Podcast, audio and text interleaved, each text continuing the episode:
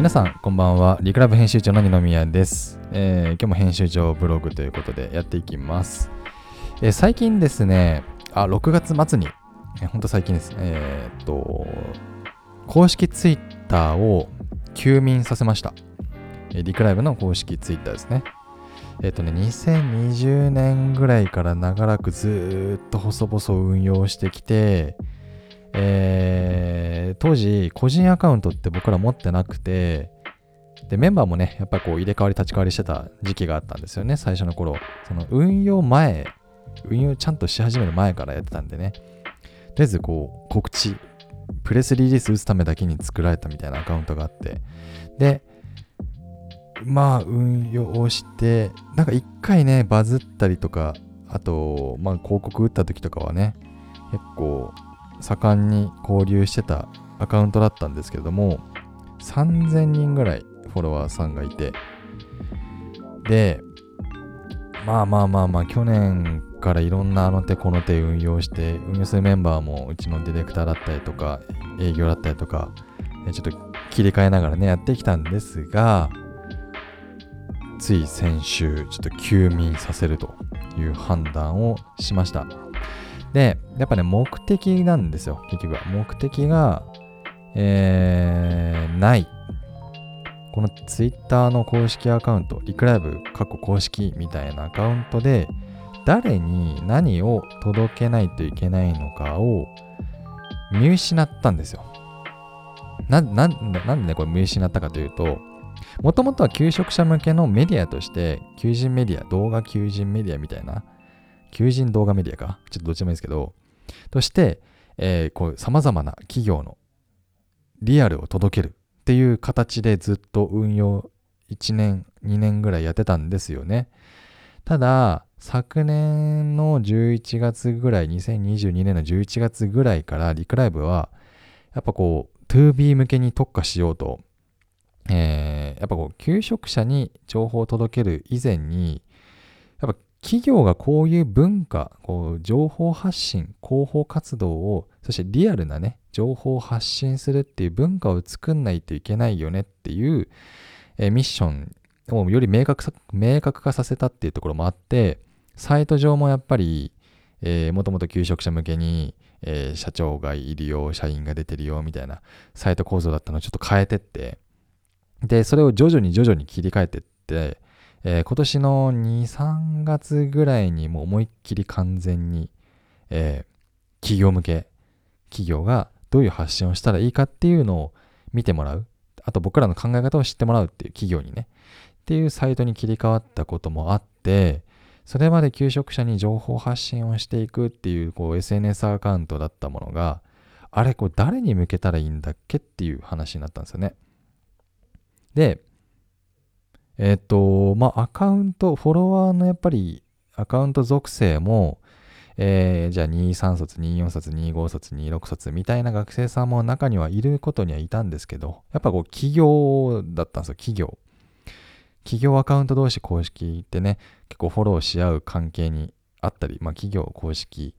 えーフォロー祭りみたいななんかね、ハッシュタグあったりとかすると思うんですけど、やっぱそういうのもあって、なんか、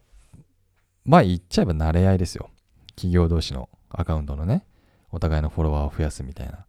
で、そんな中で何を発信しないといけないかって、ちょっとなんかない、何を発信しないといけないっていうこともなくなったなと思っていた。っていうのが、まあ結構大きい要因ですね。こう休眠した要因。で、やっぱその、じゃあターゲットって誰だっけ？じゃあ企業の公式運営されてる方もそうだし、広報だったり、採用担当だったり、経営者の方だったりってターゲットになるんだけど、じゃあ彼らに対して、突然、あの採用動画っていいんですよとかって言ったとして、これ誰が見るんだと。公式アカウント。で、それまで、ね、動画やりましたみたいな話しかしてなかったアカウントが、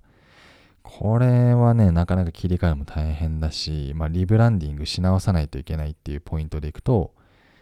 うん。まあまあまあしんどいっていう話なのと、まあ誰が見るんだって話とね。と、あともう一個大事なのが、やっぱ今ね、この時代だと思うんですよ。完全に。もうこれもみんな言ってると思いますけど、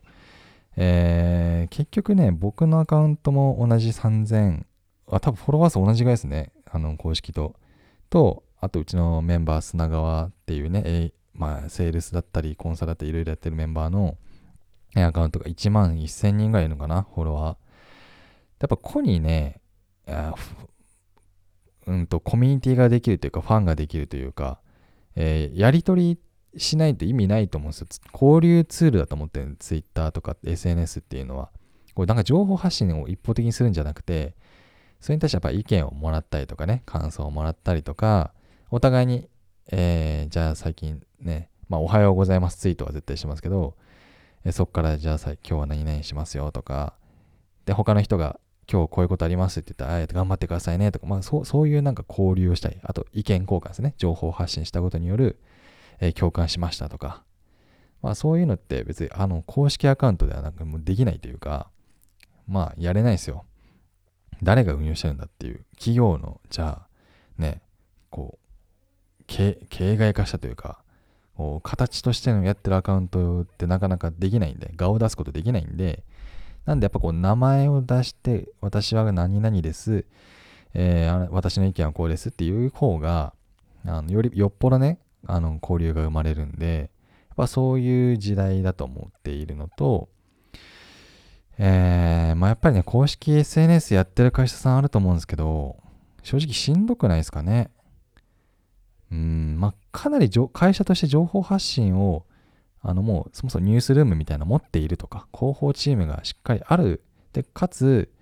もう待っているその情報をね、例えば、まあ大きい企業さんで行くとトヨタさんとかね、めちゃくちゃしっかりされてます広報は。あと僕よく見るのは、あの、若さ、若、何でしたっけ、あの、ブルーベリーアイの、あの、目のね、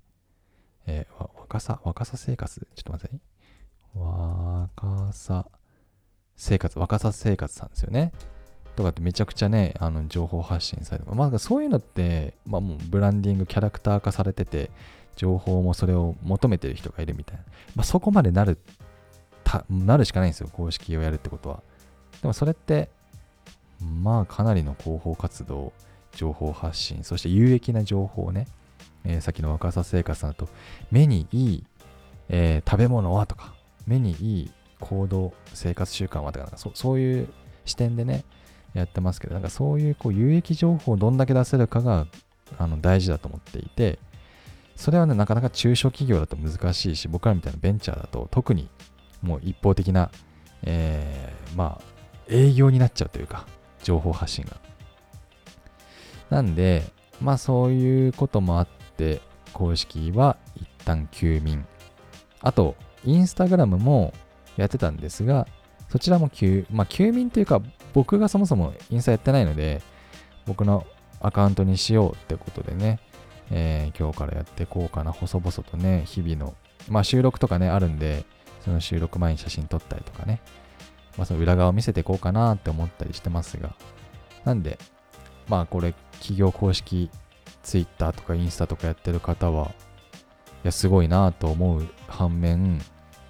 実際自分たちどうですかと。うん。100人、200人のフォロワーにどんな情報、有益な情報を届けられてますかみたいなね。まあ、これが1万人とかなってくるともう、すごく上手にやられてる、えー、形だと思うので、ちょっと僕らにはできなかったなっていうね、ちょっと反省を踏まえ、今後 SNS、やっぱ日々見直していかないといけないなと思って、えー、そういった話でございました。目的を失った SNS は無となるみたいなね、ちょっといかついテーマですけど。ということで、あのー、また、編集長ブログ、細々と、細々とというか、まあ、ランキングなんかずっと常にいるみたいで、あのー、聞いてくださってる方ありがとうございます。えー、引き続き、今後ともどうぞよろしくお願いいたします。今日もお疲れ様でございました。おやすみなさい。